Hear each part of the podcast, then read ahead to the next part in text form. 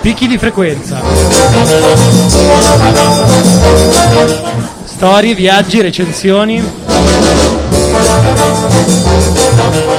La montagna vissuta a 360 gradi.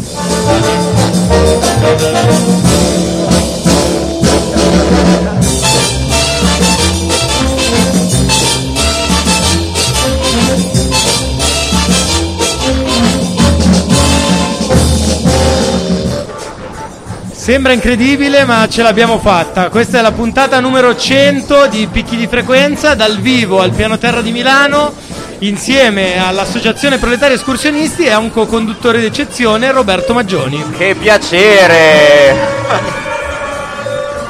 Cani maledetti. Così impari a arrivare in ritardo. Ma che ritardo?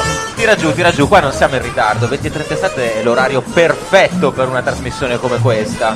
Una trasmissione che ci ha accompagnato dall'ottobre 2015 fino ad oggi per le prime 100 puntate, ogni settimana il eh, 30 minuti in compagnia di Radio Onda d'Urto, della montagna che piace a noi, della crew di picchi di frequenza composta in particolare dalle nostre due punte d'attacco, Martino Iniziato e Luca Trada.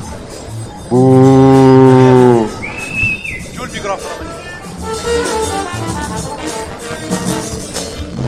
Beh, è un vero piacere Alberto perché le nostre due voci finalmente si rincrociano dopo quella gloriosa, dopo quella gloriosa, eh, come dire, quel glorioso inserto chiamato traccia all'interno di un'altra trasmissione, se non sbaglio. Non ci rivediamo dai tempi in cui mi hai cacciato da Radio Popolare. Eh, vabbè. Una scaletta fittissima. Qualcuno vuole leggere la scaletta? Martino, Luca, chi mi dà una mano? Allora, il menù della serata prevede un Maggioni silenziato immediatamente, poi Matteo di Sasbalos, Nicola Peck dell'Alpe Devero, Roberto Devero, perché l'ha scoperto pochi minuti fa. E non de vero. Paolo, il nostro amico e compagno Paolo che per lunghe settimane ci ha accompagnato nella formazione alla montagna. In collegamento da Roma Peppe eh, che ci parlerà dell'alveare, esatto, e poi una bellissima intervista presentazione alle nostre apeine in vista del loro progetto eh, per maggio ma non svegliamo niente, il menù della cena che seguirà la trasmissione, un intervento telefonico sempre di Luisa del Caz Ventimiglia e poi l'annuncio, la presentazione della nuova sezione apeina nata pochi giorni fa a Bergamo del quale siamo felicissimi. Grazie Tino, ora puoi andare. Ciao, serata, arrivederci. Ciao, grazie, ciao ciao. Volevo chiedere a Martino perché dobbiamo telefonare a Luisa che è qua di Franco. Eh, Tino è rimasto vecchi sistemi di comunicazione. È un millennials.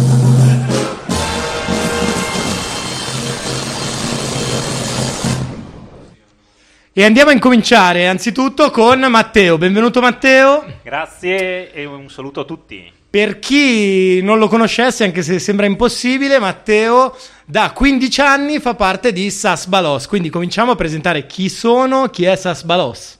Allora, Sasbalos eh, in realtà nasce un pochino nell'ombra nel 1999 quando io con Omar, Luca e Guglielmo abbiamo iniziato a frequentare la montagna, andare in giro a spasso e così via.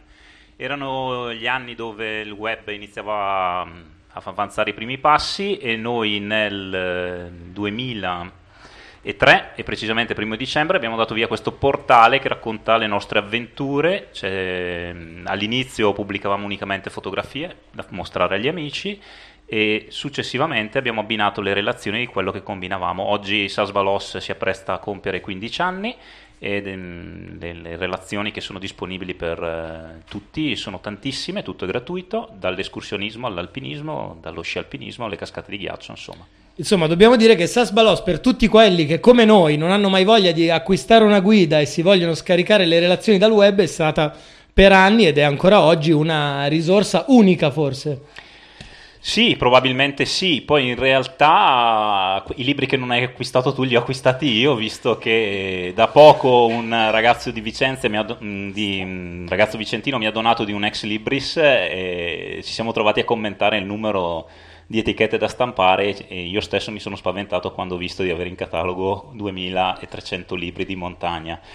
È partito tutto dal libro perché sostanzialmente per organizzare le nostre gite e piuttosto che scalate ci appoggiamo un pochino a quanto è stato pubblicato e tramandato nel corso del tempo, lo vediamo in prima persona, vediamo disponibile e come quasi un cerchio che si chiude siamo arrivati anche a pubblicare noi stessi il biglietto.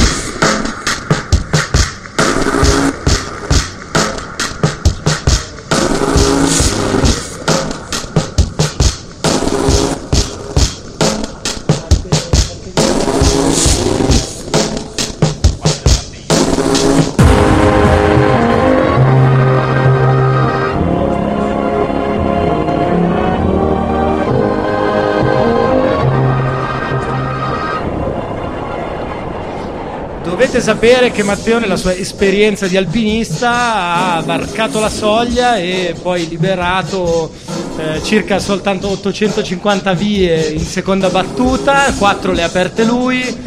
Devi raccontarci probabilmente quella che è quella a cui tu sei più affezionato. Urca, eh, se dovessi scegliere una via fra tutte quelle ripetute è difficile. Diciamo che è molto più facile raccontare delle quattro che aperte che aperto quella che più ha significato.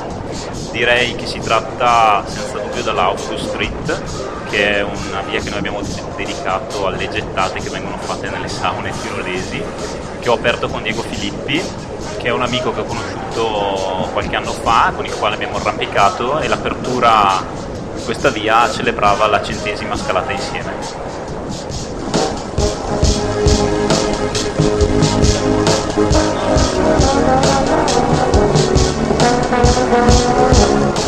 Dovete però sapere che Matteo è anche colpevole, responsabile di aver eh, curato, scritto uno dei 15 volumi che il Club Alpino Italiano sta in progetto insomma, di arrivare a pubblicazione. I primi due sono usciti, raccontaci il tuo contributo. Il CAI ha terminato la collaborazione col Touring Club per la storica collana delle Guide Monti d'Italia, ne ha aperta un'altra con Alpine Studio, racconterà sostanzialmente il top eh, di quello che è stato fatto e di quello che le montagne italiane offrono. Uno, un libro ogni anno, il primo è uscito nel 2016 e tratta la zona delle Alpi Carniche e Giulie. L'anno scorso è stato il mio turno con le prealpi lombarde e quest'anno arriverà quello dedicato alle Alpi occidentali. È un progetto titanico che non pensavo neanche io di riuscire a portare a termine ma che alla fine ha visto la fatica. Visto che siamo in eh, sede Ape Milano, sulla copertina figura Lago Teresita, dove Erminio Adones tracciò questo importante itinerario di salita lungo uno spigolo decisamente bello ed estetico. E le parole. Dilla tutta, dilla tutta. E, la, e, e le bellissime parole comparse sulla rivista di luglio-agosto del 1922 dell'Ape aprono il libro. Anche sulle libre le librerie, le pubblicazioni, i volumi, le collane del club alpino italiano, le parole di Ape Milano. Adesso una domanda intelligente da parte di Martino. Mi spiace che mi hanno mandato un messaggio Roberto chiedendomi di chiedere a Matteo la spiegazione del nome Sas Balos, perché lui non lo sa favore glielo chiedi tu se no faccio sempre Eh, dello Salbalos è frutto di una serata etilica all'ostello della gioventù di St. Moritz. Eh, da tempo dove avevamo deciso di darci un nome, di identificarci, alla fine significa sassi furbi, nato così per caso. Perfetto, dall'Associazione Antialcolica Proletari Escursionisti è tutto, ci rivediamo l'anno prossimo. Grazie. No, non è vero Matteo, dici anche i riferimenti, questo benedetto sito per chi ancora eh, non lo conoscesse, qual è, dove lo troviamo, pagine Facebook, dici tutto e poi ci salutiamo. Allora, Sasbalos è online, basta digitarlo, spesse volte si arriva su questo sito grazie a Google perché è perfettamente indicizzato, quindi sostanzialmente si va alla ricerca di un itinerario che si vuole percorrere e Sasbalos, se noi abbiamo ripetuto quell'itinerario, è generalmente tra i primi, tra i primi risultati. Purtroppo in ritardo sono approdato su Facebook eh, realizzando una pagina, quindi sostanzialmente esiste da pochi mesi, non eh, pubblicizziamo unicamente le relazioni ma tentiamo di dare spazio anche a quella storia dell'alpinismo che rischia col tempo di essere dimenticata. Allora, se non volete scroccare più dal sito Saspalos, Prealpi Lombarde, Valli Bergamasche Bresciane, Presolana, Triangolo Lariano, Grigne, Alpine Studio, Club Alpino Italiano, 2017, Matteo Will Bertolotti, 475 pagine per poco più di 20 euro. Grazie Matteo. Scusa, Grazie puoi ripetere?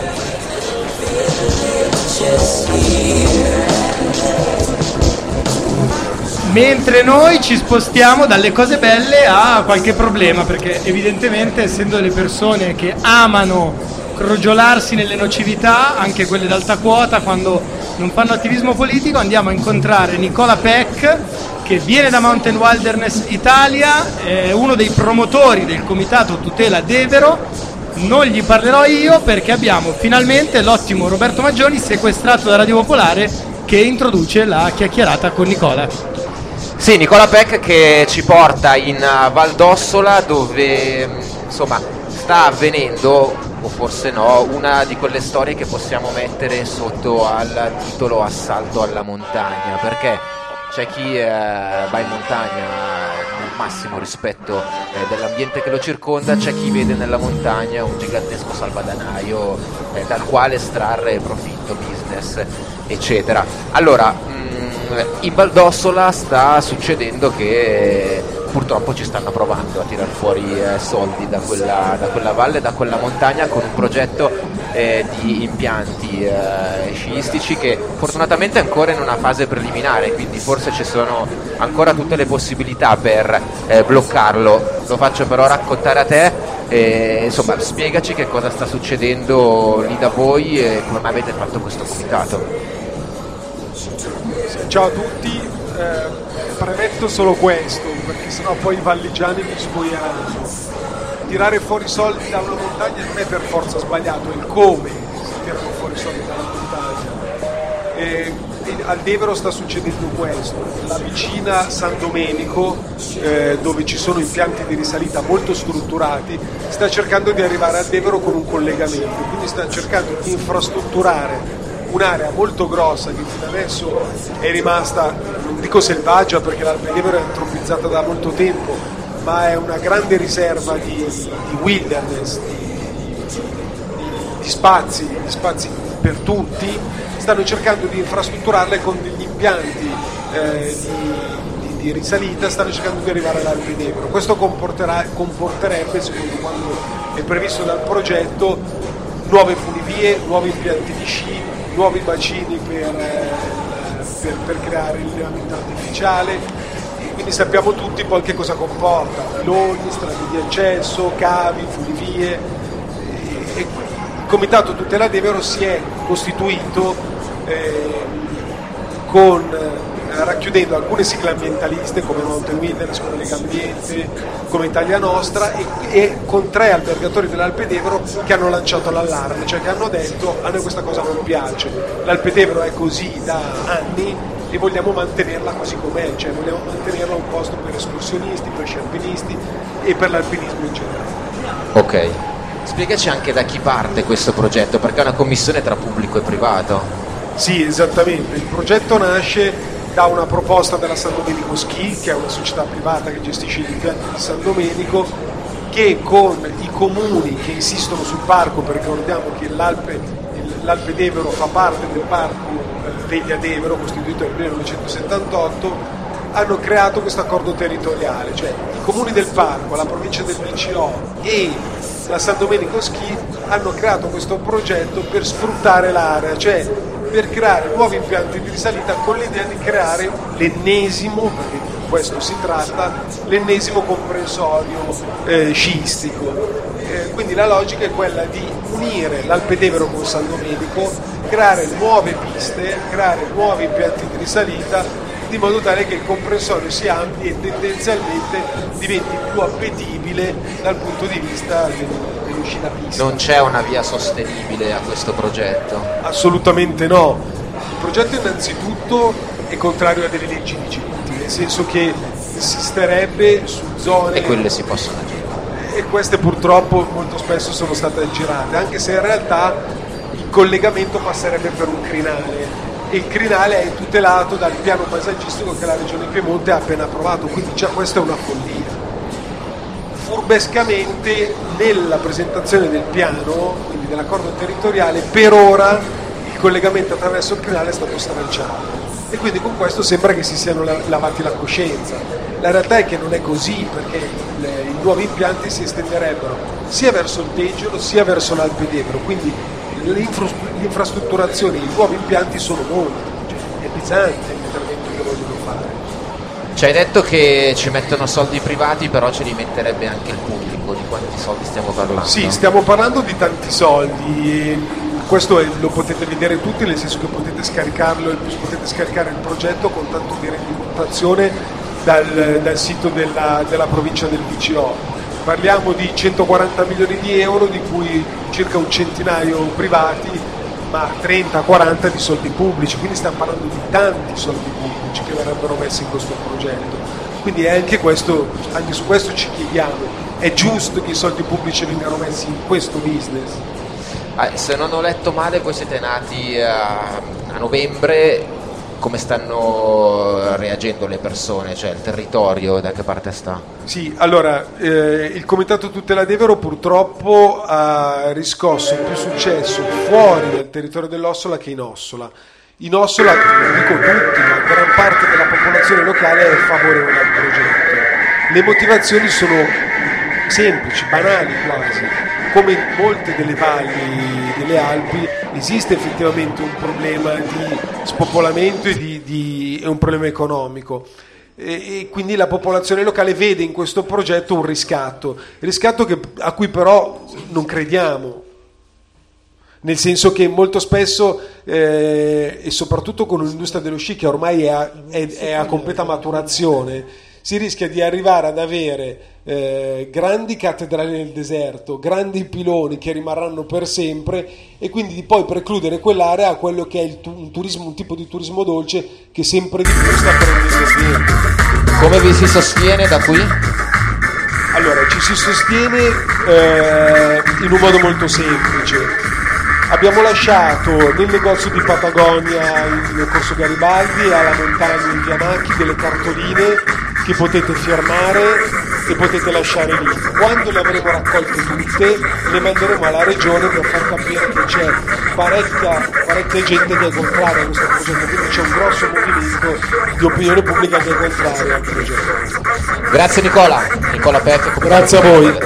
Nemico dello Stato, braccato da madama La fama che mi infama mi accompagna sulla forca La mia fedina è sporca, la tua dottrina è sporca Tu hai la scorta, fanculo la tua legge e la crociata che l'hai sporta giustizia va Dove potenti la fanno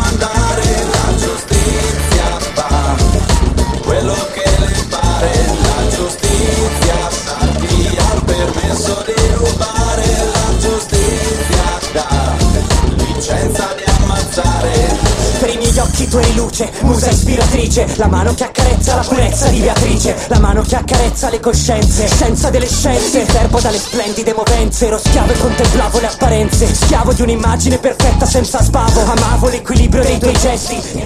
Stasera è forse l'ultima puntata, diciamo l'ultima puntata di questa prima tranche eh, vi, rubo un secondo per raccontarvi delle situazioni in cui abbiamo registrato picchi di frequenza, perché poi non so se avevo in programma di raccontarlo dopo, ma questa, questa trasmissione è stata anche dire, un'esperienza roccambolesca fatta di montaggi notturni da parte di Abo, di ore di sonno sacrificate e da parte mia di registrazioni improbabili. Per esempio mi ricordo chiarissimamente di aver registrato una puntata di Paolo praticamente da un ospedale in cui si sentivano tutti i rumori possibili dell'ospedale, quindi ambulanze, barelle che giravano, infermieri che urlavano e io con lui al telefono che parlavo di eh, vest- come, come, ci si veste in montagna, la vestizione a cipolla, il freddo, le esposizioni a nord, a sud, eccetera, eccetera.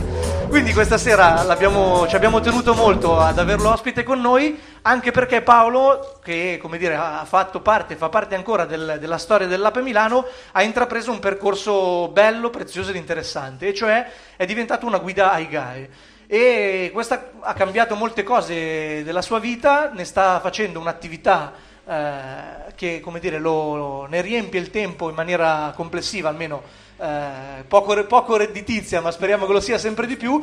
E quindi partiamo da lì, e cioè come è stato quest'ultimo anno e anche primo anno di Guida ai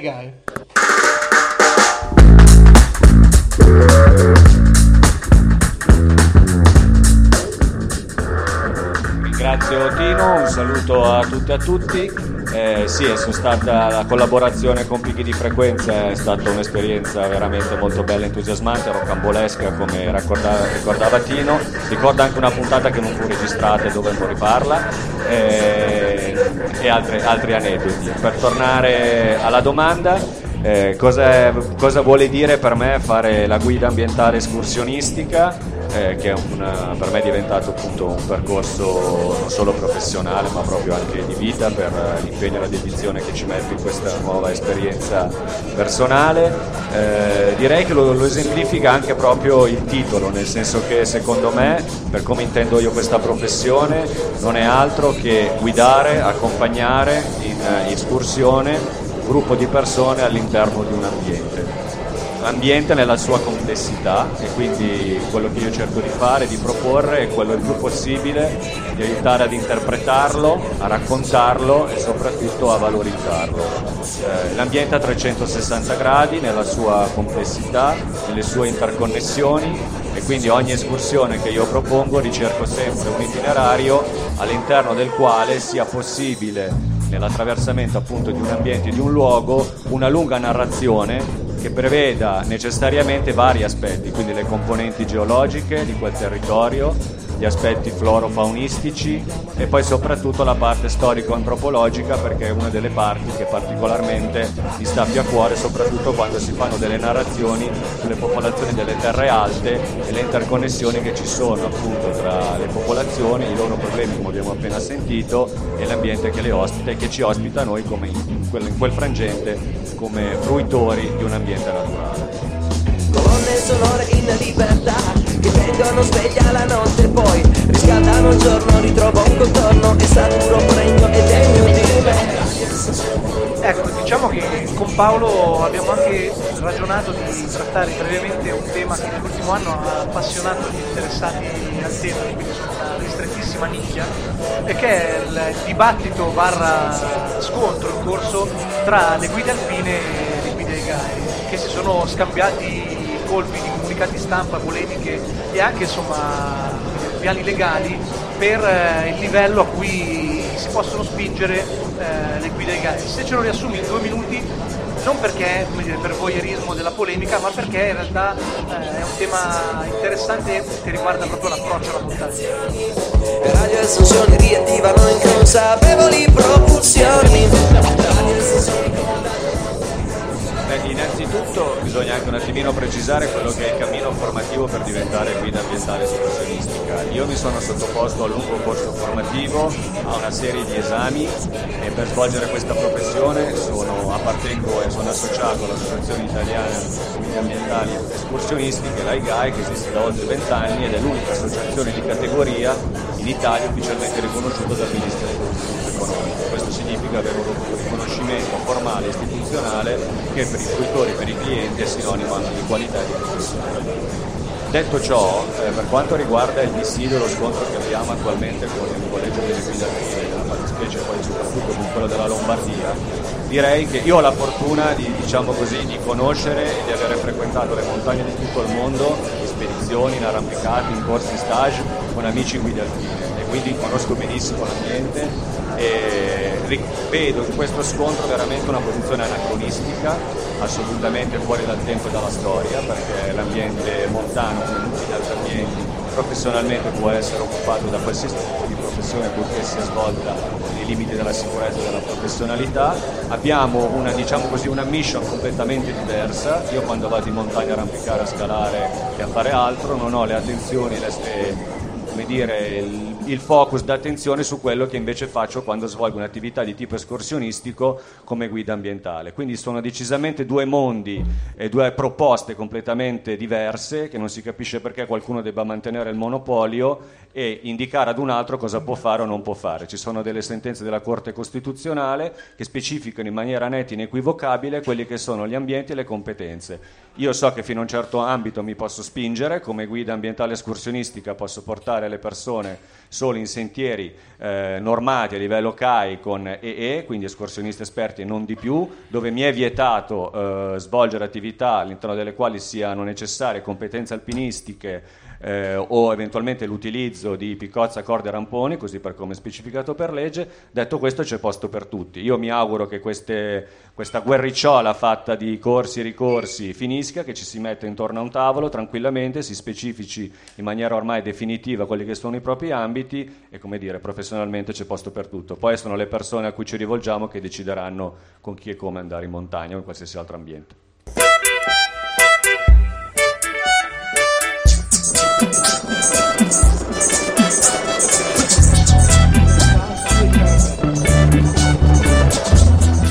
Grazie mille a Paolo e nel salutarlo vi consiglio di seguirlo su Facebook per prima cosa ed eventualmente di partecipare a qualcuna delle sue escursioni perché vi assicuro che eh, è interessante, è diverso eh, andare in montagna con una guida che vi racconta storia, come dire, tradizioni, caratteristiche dell'ambiente in cui vi trovate rispetto al farlo in autonomia o in altre situazioni. Quindi davvero può valere molto la pena fare un'esperienza con Paolo che, lo dico non eh, come dire, per, eh, per banalità, ha anche l'abitudine di portarsi in montagna spesso non in automobile, quindi ha fatto una scelta anche lì, da, anche da quel punto di vista, sostenibile, cercando percorsi raggiungibili con i mezzi pubblici. Mi raccomando sempre la vestizione a cipolla. Mi senti? Eccoci qua, eh, ringraziando Paolo e Tino per questo contributo, siamo al telefono con Giuseppe. Peppe, ci senti? Vi Ciao, sento Peppe. benissimo. Allora, presidentissimo di Ape Roma, ti passo Luca che ti, insomma, ti agevolerà nel racconto del rifugio, del campeggio. Luca. Ciao Peppe. Buonasera ragazzi, posso iniziare come- con una cosa che mi ero preparato? Vai, vai, vai. Come va con gli asparagi? 100, 100, 100, 100. Peppe da Roma! Ah, tra l'altro Peppe, io ti descrivo una situazione che tu non puoi vedere ma neanche purtroppo sentire, perché devi sapere che le compagne amiche di femmini- femminili e femministe e donne di Ape ci hanno giustamente cazziato perché a questa conduzione ci sono solo voci maschili. Stanno cercando di preparare l'intervento che faranno di presentazione del loro trekking in maniera tale di volerci umiliare. Quindi siamo tutti curiosi di vedere cosa ci racconteranno. Peraltro, peraltro intervengono in quattro per andare a cifra pari. Detto questo, abbiamo appena parlato di una schifezza che è... Ecco, vedi, vedi, già, già sfidano.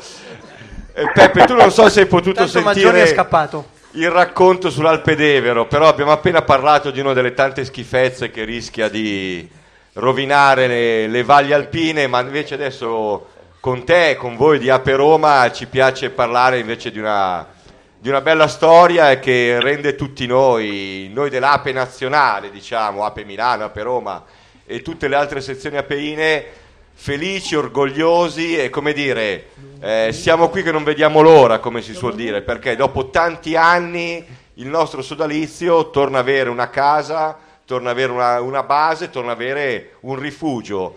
Raccontateci un po'. Allora, guarda, io ringrazio per l'invito tutti quanti e saluto tutti i compagni presenti adesso a piano terra. Purtroppo noi per distanze chilometriche non ci permettono di essere fisicamente lì con voi adesso, però eh, vi assicuro che vi stiamo ascoltando e vi stiamo seguendo. Eh, no, per noi l'alveare è in crescita e questo eh, da qualche anno a questa parte eh, ha avuto un'escalation sempre crescente e positiva. Eh, detto questo, noi abbiamo preso in gestione un rifugio eh, per parlare nella, nella pratica di quello di cui si discute eh, e per la prima volta quest'anno si svolgerà un campeggio nazionale che è in qualche modo organizzato, comunque coadiuvato con un'altra sezione. Quindi io penso che abbiamo raggiunto un ottimo risultato perché grazie ad Ape Milano e ai compagni ad Abbo eh, che abbiamo conosciuto, noi siamo nati grazie ad Abbo e al suo libro... Mi ricordo ancora quando ti ho partorito. Peppe. mi prendono sempre per il culo. Eh, quindi vi dicevo, insomma, noi, noi siamo cresciuti, noi come sezione romana crediamo tantissimo in Ape, eh, nella storia che portiamo eh, e il raggiungimento degli obiettivi che ci vogliamo dare. Per noi sono fondamentali, quindi noi ci siamo, ci saremo sempre eh, e quindi è un momento festoso anche stare qui via telefono dall'Agro Pontino, provincia di Latino, dove io adesso sono, per salutare questa centesima puntata di picchi di frequenza, che ci mancherà, eh, lo diciamo, eh, No, ci no, ma mancherà è- tantissimo. non è detto che spariamo, non è detto che spariamo per sempre. Senti Peppe, detto che vabbè, un po' a noi come si suol dire, in questo che a me non ce ne frega niente, ma che esiste dualismo che spesso dicono Roma-Milano, un po' c'è rosica, come si suol dire che il rifugio dell'Ape riapre sui Monti Reatini e non sulle prealpi lombarde, ma in realtà al di là della battuta, a che punto sono adesso le- i lavori e come dire, che rifugio troveremo tra un paio di mesi? Allora, guarda Luca, noi adesso siamo entrati in contatto con il consorzio di bonifica dell'acquedotto e con il comune. Noi- la nostra struttura ci è stata assegnata per cinque anni, eh, noi di fatto non paghiamo un affitto, però siamo i gestori, quindi ci dobbiamo in qualche modo accollare dei lavori, eccetera, eccetera. Che abbiamo fatto? La raccolta di crowdfunding che abbiamo ultimato a dicembre, si è chiusa il 24 dicembre, ci permetterà eh, di mettere mano a dei bisogni primari che abbiamo a rifugio in qualche modo, che sono quelli dei bagni e dell'impianto idrico. Purtroppo noi abbiamo trovato una struttura che è stata abbandonata e vandalizzata da sette anni. Eh, considerate quando siamo arrivati noi c'era mm, 10 centimetri di sterco di, di capre perché le caprette entravano dentro e andavano a leccare le, le pietre del rifugio ricche di sale e, e quindi era il loro rifugio in qualche modo. Noi abbiamo chiuso tutto questo, adesso la cosa principale è quella di ripristinare l'impianto idrico. La prossima settimana eh, avremo un incontro con un comune acquedotto e idraulici, operai e tecnici e da lì capiremo il da farsi. Noi non siamo un'associazione ricca come non lo sono tutte quelle dell'APE, però in qualche modo stiamo cercando di ripristinare tutto questo per arrivare al campeggio che faremo nel modo migliore e per anche mh, attività future che già abbiamo in programma già da maggio eh, prossimo, insomma. Eh, Peppe, senti, io direi ricordiamo le date del campeggio, ricordiamo dove si trova il rifugio e se c'è magari un appuntamento per chi in quelle zone volesse darvi una mano appunto per i lavori di ripristino. Allora, noi il rifugio si trova in- nel cuore della Sabina, eh, per chi non conoscesse il cuore della Sabina è la provincia di Rieti, eh, siamo nel comune di Poggio Catino, eh, a fine luglio faremo questo campeggio, noi abbiamo eh, già fatto una riunione, un incontro programmatico all'interno dell'APE nazionale con diverse sezioni, eh, quindi noi vi aspettiamo da- già da giovedì 19 luglio. Eh, detto questo, il campeggio si svolgerà su tre giorni, ci saranno trekking, ci saranno incontri, ci sarà l'assemblea nazionale dell'APE con tutte le sezioni e tutti i compagni e le compagne che vorranno partecipare e saranno presenti al campeggio. Eh, per noi è importante essere presenti in quella zona perché il rifugio Trio eh, che abbiamo preso in gestione eh, sta a 500 metri sotto eh, il monte dell'Arcucciola dove nel 1944 sono stati uccisi sette partigiani. Quindi per la nostra storia e per quello che vogliamo fare e portare avanti, per noi è importantissimo eh, fare questo campeggio e rendere questo campeggio eh, come una nuova apertura a nuove persone, a nuove relazioni che si possono aprire nel territorio sabino e in tutto il territorio nazionale con tutte le sezioni dell'APE. Bene Peppe, ci salutiamo, a presto al campeggio e buona fortuna per il completamento dei lavori del rifugio. Grazie, e un Grazie. abbraccio. Grazie, Grazie Peppe, ciao. mille, buona serata, Ciao, buona Peppe, serata e buona grazie. mangiata. Peppe, un abbraccio fortissimo. Un abbraccione. Grazie, grazie, ciao compagno. Eh, ciao. eh, caro Alberto, mi sembra un bell'ambiente questo, anche la trasmissione viene bene, ci sono gli stacchetti, le sigle, È un la piacere musica. anche per me, Roberto. Però credo che eh, possiamo migliorare questo ambiente. Anche peggiorare. No, migliorare. Migliorare, migliorare, scusa. mai andare indietro, sempre andare avanti. Quindi invitiamo le compagne femministe del trekking femminista. Vai che è sta roba new metal, oh. Sto invitando le compagne femministe e mi metti i limbischi, che è? È il momento del terrore.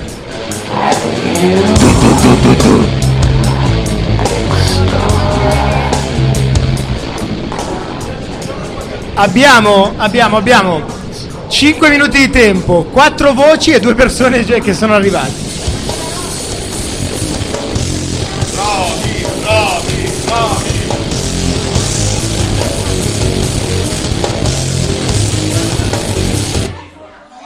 Cos'è che mi stai facendo vedere, carissima Ambra?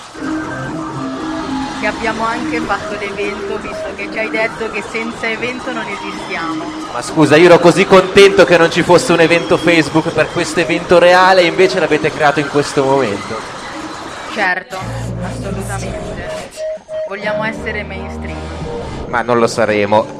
Allora, Ambra, eh, ah, innanzitutto, non lo so, presentatevi e Decidiamo con chi parliamo, da chi partiamo? Partiamo da Ambra che è quella più vicina geograficamente a me. Allora, eh, che cos'è questo trekking eh, femminista? Una cosa un po' particolare, insomma, mi sembra di capire. Ma in che senso particolare? Ma Io non sono mai stato a un trekking femminista, non so quanti qui sono stati a un trekking femminista. Allora, alzi la mano chi è mai stato a un trekking femminista. A parte Elio Catania, che è uno dei più No, grandi Martino di trekking Cazzaro. femminista, a Cinisello Balsamo, ricordiamolo, sulle montagne di Cinisello Balsamo. Vabbè, allora, sto- è un sentiero urbano. È un sentiero urbano sulle tracce del femminismo milanese. Del femminismo a Milano. Devi leggere. Ma non sto leggendo! E, e niente. Allora, noi non è che siamo. Non è che nasciamo come collettivo femminista, no? Siamo di Ape. Siamo donne di Ape e abbiamo deciso che per una volta volevamo fare una cosa nostra. Mamme di Volevamo- ape. Eh? Mamme, di ape. Eh, mica Le tu- mamme antifasciste dell'ape. Non tutte. Non siamo tutte proletarie. Non... Esatto. Basta con questi stereotipi. Alberto, perché guarda che qua. Ci devi dire spari- qualcosa, Alberto. Sparigliamo il tavolo contro la montagna patriarcale. E, e sarebbe adesso diciamo e vi mandiamo tutti all'ospedale che siamo anche un po'. E, no, è un sentiero urbano che vuole ripercorrere un percorso, vuole percorrere un percorso che è stato aperto da, da altre donne nella storia, vuole, vuole raccontare quella che è la storia del femminismo perché sentiamo che questa parola oramai è, è veramente svuotata di significato, che la cultura mainstream ha dato un'etichetta al femminismo, ma in realtà eh, veramente in pochi, se non si è addentro, eh, conosce veramente quello che è il significato e la storia del femminismo. E così abbiamo deciso di tracciare un sentiero, un sentiero che eh, attraversi delle tappe di, quelle, di quello che sono state le tappe fondamentali del femminismo a Milano dall'Ottocento fino ai giorni nostri per restituire un significato a questa parola. Hai un amico marocchino e ti ha insegnato solo parolacce A mandare a fare cure, forse, forse pure a dire grazie Se le male come Quindi avete fatto una ricerca all'interno appunto della, della città di Milano e, e avete individuato questi luoghi. Ce ne potete dire qualcuno? Abbiamo studiato, innanzitutto, siccome appunto siamo, siamo delle donne che lavorano, hanno tantissimi impegni, abbiamo dovuto studiare tantissimo, insomma abbiamo dedicato moltissimo tempo È per stata per una fatica una storia. Ma dove si trova il, il materiale su cui studiare Allora, una cosa di questo tipo? Il materiale adesso è nelle nostre teste, però comunque ci sono moltissimi archivi, uno di questi è l'Unione Nazionale Femminile, Femminile Nazionale, che ehm, ha una biblioteca eh, che ha moltissimo materiale, si può trovare una bibliografia amplissima se si vogliono approfondire le questioni del E che storia avete trovato? Innanzitutto siamo partite mh, individuando alcune tappe che se- dal nostro punto di vista erano storicamente significative perché rappresentavano dei punti di svolta, di svolta. quindi abbiamo individuato, innanzitutto il percorso non è cronologico eh, perché è legato più alla, alla città, quindi alla disposizione di al- alcuni luoghi significativi. E quindi vabbè, abbiamo citato l'esperienza della libreria delle donne e dell'autocoscienza, eh, ci sembrava, non so, il caso di eh, sottolineare altre esperienze come eh, la storia di Ape e la, I consultori. i consultori, la democratizzazione della montagna e in questo caso la storia di Ape, il femminismo all'interno della nostra associazione di montagna. Il primo femminismo. Il primo femminismo, sì, e poi la- Primo femminismo cosa vuol dire? E intendiamo il... La prima ondata del femminismo dal 48 al 18 che prende le prime esperienze sia liberali che ehm, diciamo più tecnicamente borghesi che quelle dell'esperienza social dal 1848 al 1918 e che quindi è il suffragismo ma anche il femminismo socialista e le lotte operaie. E che a Milano dove si localizzano? Allora, il suffragismo, abbiamo innanzitutto abbiamo cercato delle tappe che rappresentassero in maniera ideale un po' un processo, più che individuare solo delle tappe fisiche perché sarebbe stato molto difficile percorrerle tutte.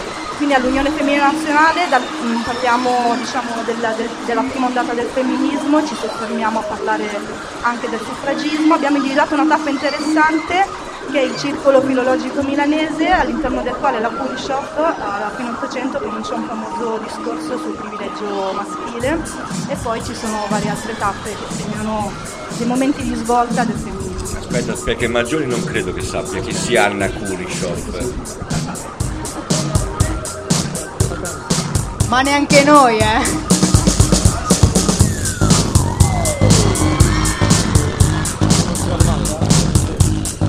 Abbiamo detto ancora quando e a che ora. Eh, il 6 maggio alle 14.30 partiamo da Via Medei 13 che è uno dei consultori autogestiti privati che rimane dall'esperienza degli anni 70. Partiamo da lì e poi andiamo. Camminiamo e parleremo, senza annoiarvi speriamo. Grazie. Abbiamo anche uno slogan. Vai. Slogan. Lo slogan, aspetta un attimo che ce lo siamo segnate. No, Non- fa- fate pure con comodo, cercate lo No, no, slogan. ma adesso ci concentriamo. Lo, dic- lo diciamo alla fine, un po' di suspense. Allora, la premessa è che il nostro trekking avrà un nome un po' particolare e si chiamerà Eva. Il nostro slogan è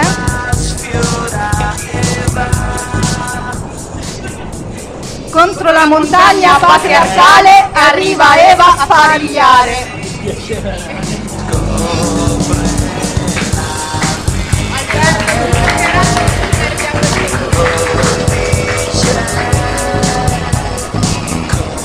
Ci stava bene anche contro la montagna patriarcale al piano terra, workshop di piacere.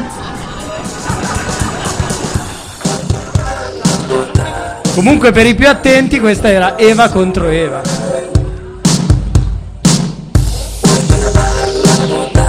Mentre noi ritorniamo su Luca Trada che ci voleva leggere eh, quello che vede impresso sui volti di tutti voi, cioè il menù della cena di questa sera. Allora, eh, cassunzè alla bergamasca, polente e funghi porcini, strudel, frutti di bosco caldi con il gelato. Non è vero niente. Vi accogliamo con delle molto più tipiche e montanare focaccine. Non ci vedo. Eh, focaccine con patate, rosmarino, pomodorini secchi e capperi tipici della Valle d'Aosta. Abbiamo anche un classico pesto rosso del Tirolo, eh, per condire la più classica delle paste all'altoatesina. E concludiamo con un curry di, curry di ceci all'andina. E comunque hanno cucinato le donne. Beh, eh, questo conferma l- lo sciovinismo La nostra supremazia. Esatto, e quindi Tutti i prodotti sono a chilometro zero da Cascina a Caprotti, ricordiamo. Il miglior fornitore di piano terra insieme al gas Maltransema.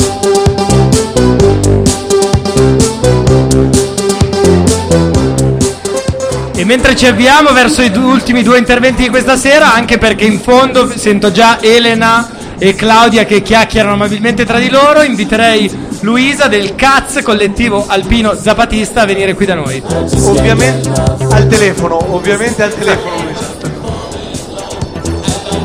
aspetto telefono adesso.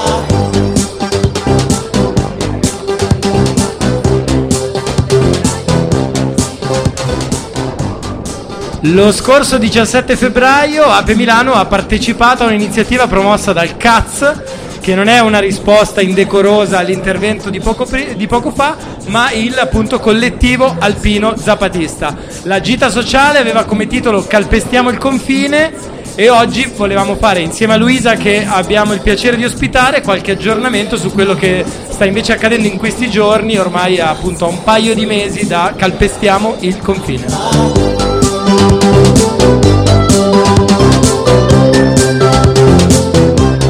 Che peraltro era un'iniziativa promossa dopo Brisé le frontiere, sbricioliamo le frontiere a Clavier lungo uno degli altri passi che con la progressiva chiusura delle rotte dei migranti è stato individuato come luogo da cui poter valicare quello che per noi resterà sempre un crinale e mai un confine. I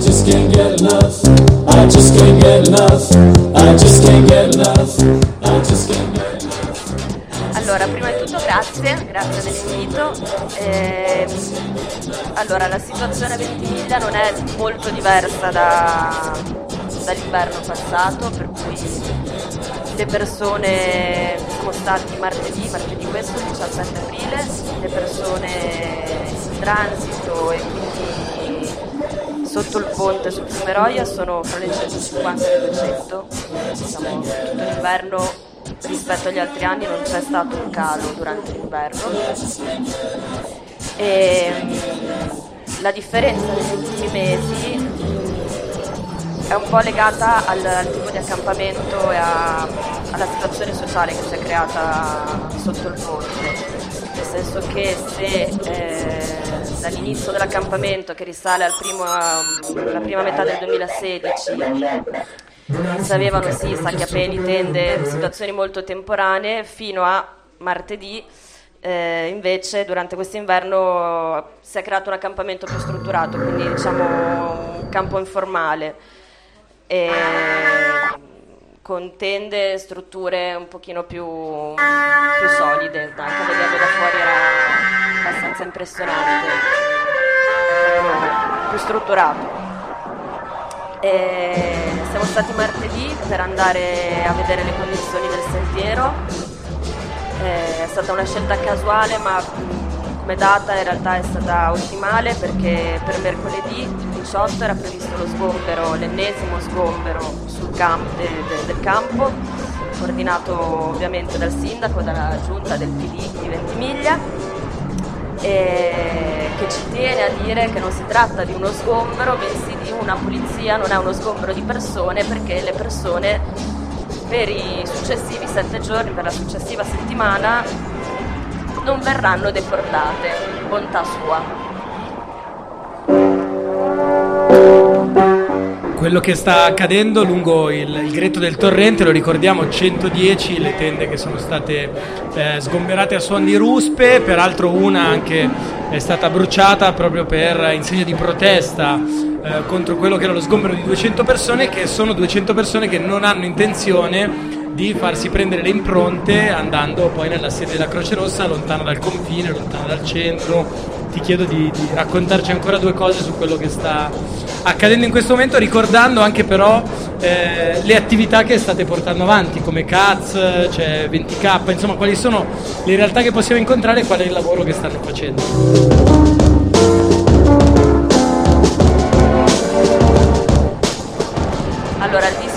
Discorso campo della Croce Rossa è molto ampio, nel senso che come dicevi non è solo una questione di impronte, ma eh, ha tutta una serie di criticità quel campo perché dovrebbe avere un'area dedicata a donne e minori e invece questa cosa non, non esiste.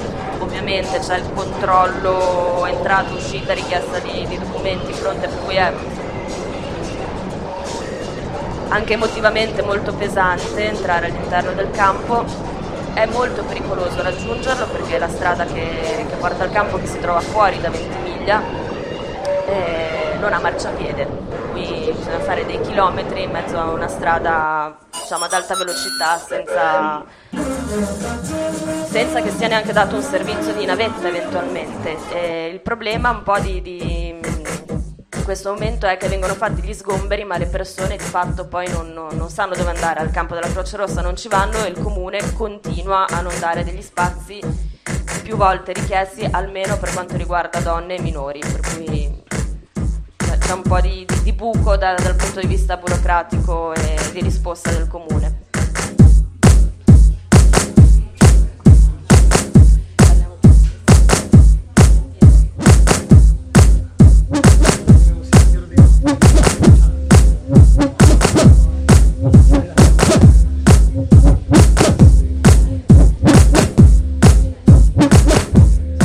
Torniamo invece sulle tracce del sentiero che al passo della morte abbiamo eh, condiviso insieme per raccontare un pochino quello che è il lavoro che è stato fatto e qual è la condizione del sentiero, visto che per- ci hai omaggiato di una visita appena prima di venire qui da noi. Allora, le condizioni del sentiero sono bizzarramente buone per quanto riguarda la, la messa in sicurezza che abbiamo fatto, le corde fisse sono ancora al loro posto, eh, martedì ne abbiamo aggiunta una che durante la gita calpestiamo il confine ci siamo resi conto che effettivamente serviva. E per la prima volta da un anno, da quando ci occupiamo di quel sentiero, sono trascorsi due mesi dall'ultima volta che abbiamo messo i cartelli che indicano all'altezza della rete di confine, indicano il sentiero e quindi eh, disincentivano i migranti eh, a percorrere il sentiero di sinistra, che è quello che porta nel dirupo dove sono già morte più di 10 persone. Per la prima volta in due mesi la polizia francese non ha tolto i cartelli, per cui è stato un una, una piccolissima conquista che pochi passi dopo in realtà è un po' crollata perché 100 metri più in là, mentre percorrevo il sentiero per vedere che fosse tutto in ordine, mi sono sbucati fuori da un cespuglio tre militari.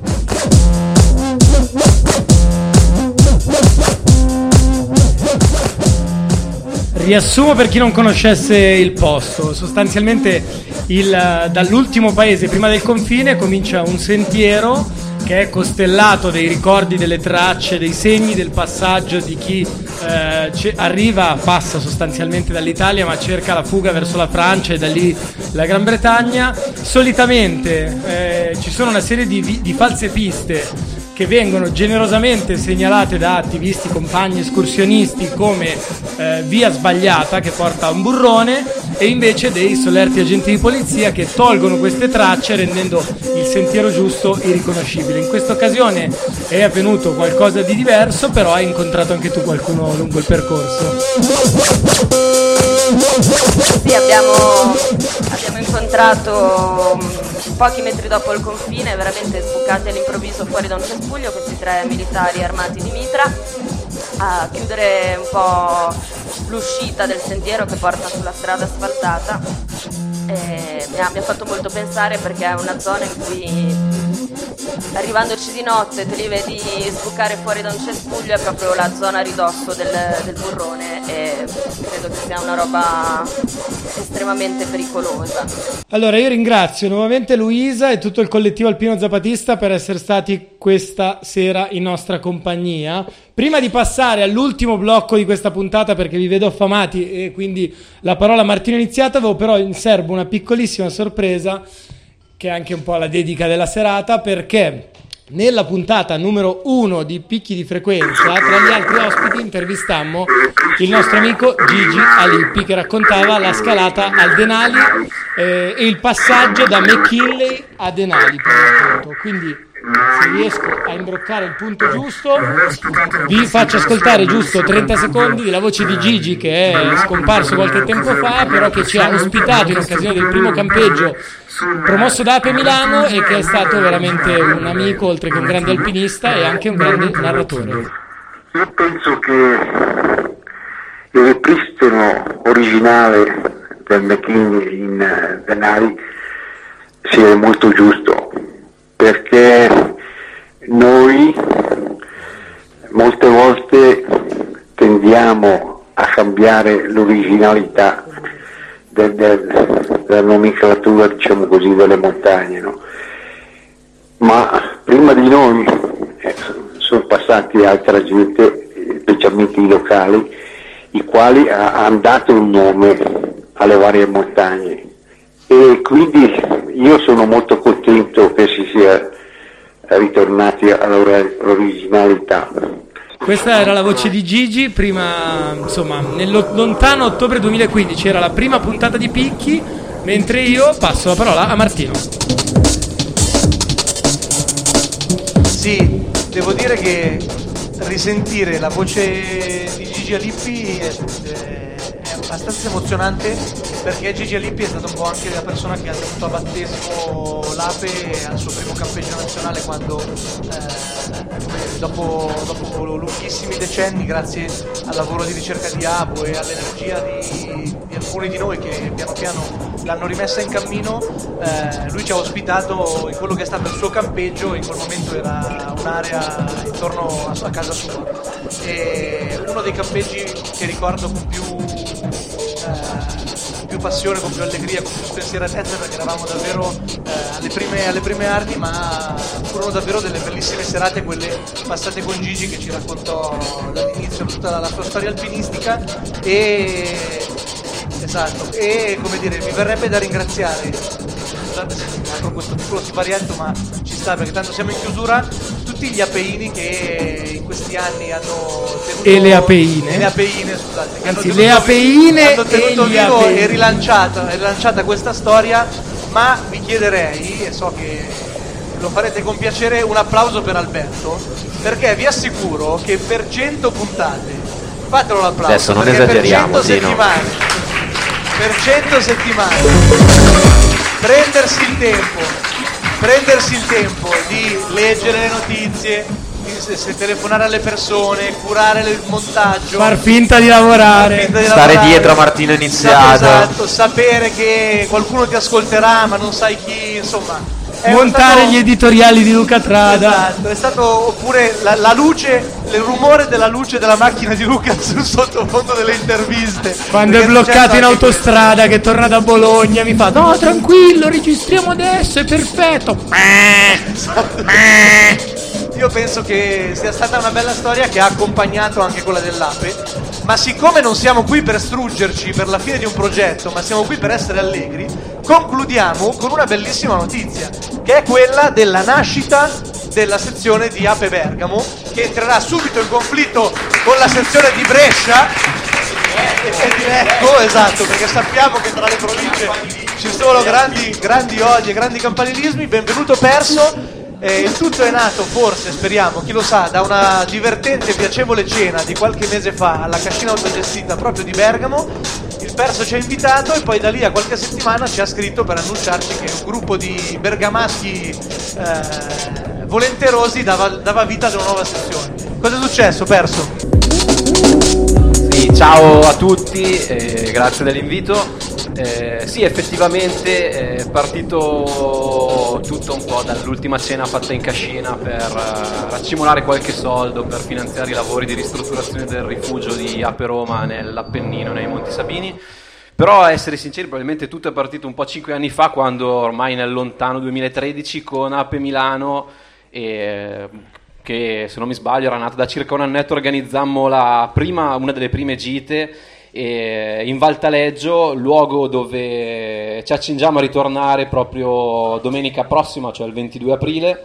Eh, percorso diverso, ma l'intento è sempre lo stesso e sfruttiamo un po' anche la vicinanza col 25 aprile un po' per eh, rendere omaggio a chi ormai tanti anni fa combatté per liberarci dal nazifascismo e quindi una passeggiata che ci porterà da Pizzino, frazione di Taleggio, ai, prima ai piani d'Artavaggio, passando per eh, Fraggio, un borgo disabitato, e poi al rifugio Cazzaniga Merlini e luogo denso di storia dove c'è stato molto attivismo nel, nel corso della resistenza dal 43 al 45, diverse bande sia bergamasche che lecchesi che si sono un po' succedute nella- nella- nel contrastare eh, la presenza dei nazifascisti in quei territori e quindi invitiamo tutti a presenziare alla gita.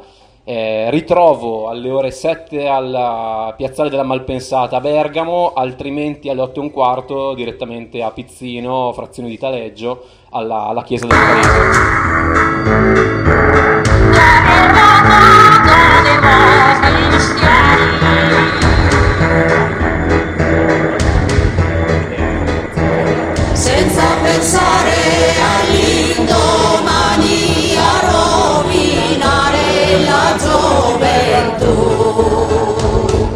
Allora, grazie perso, benvenuta a Ape Bergamo, ma prima di salutarci dici come mettersi in contatto con voi e come seguirvi e, insomma, per rivedersi presto sui sentieri della Bergamasca.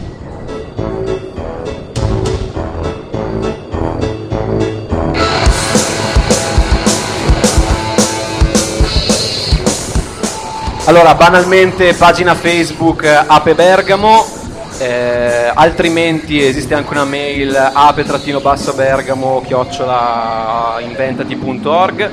Eh, ricordiamo tutti per la gita del 22 di magari mandare una mail modo, e specificare se si è in possesso di una macchina in modo tale da non affollare eh, la valle con 20 macchine per 20 persone e, e poterci organizzare al meglio e organizzare per bene questa, questa prima gita.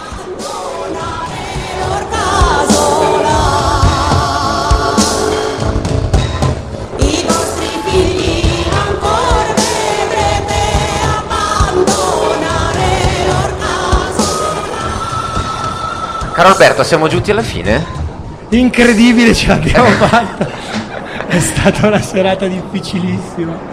Ragazzi, 100, altre 100 di queste di, di puntate come questa, ma perché non la facciamo sempre live così? Sempre scusa? dal Radio vivo. Popolare ci Cioè, paga, ne facciamo altre, altre 300. Ma arrivi facciamola sempre in sempre ritardo, live, sei facciamola sempre in ritardo, live. Sempre in ritardo, sei pessimo, vergogna. Allora adesso vorrei farvi sentire il suono più bello di tutti, che è questo qua.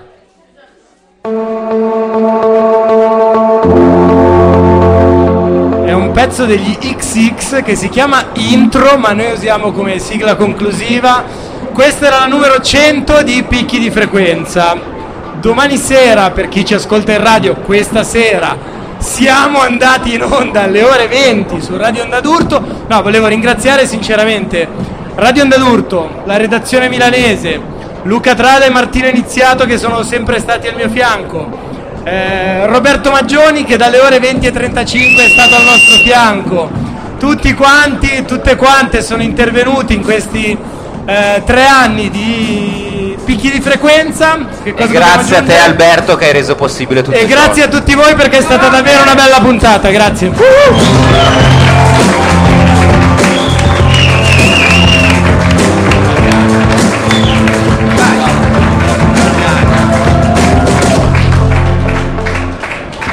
Comunque il sabato del campeggio riunione per tentare di fare picchi di frequenza 2.0.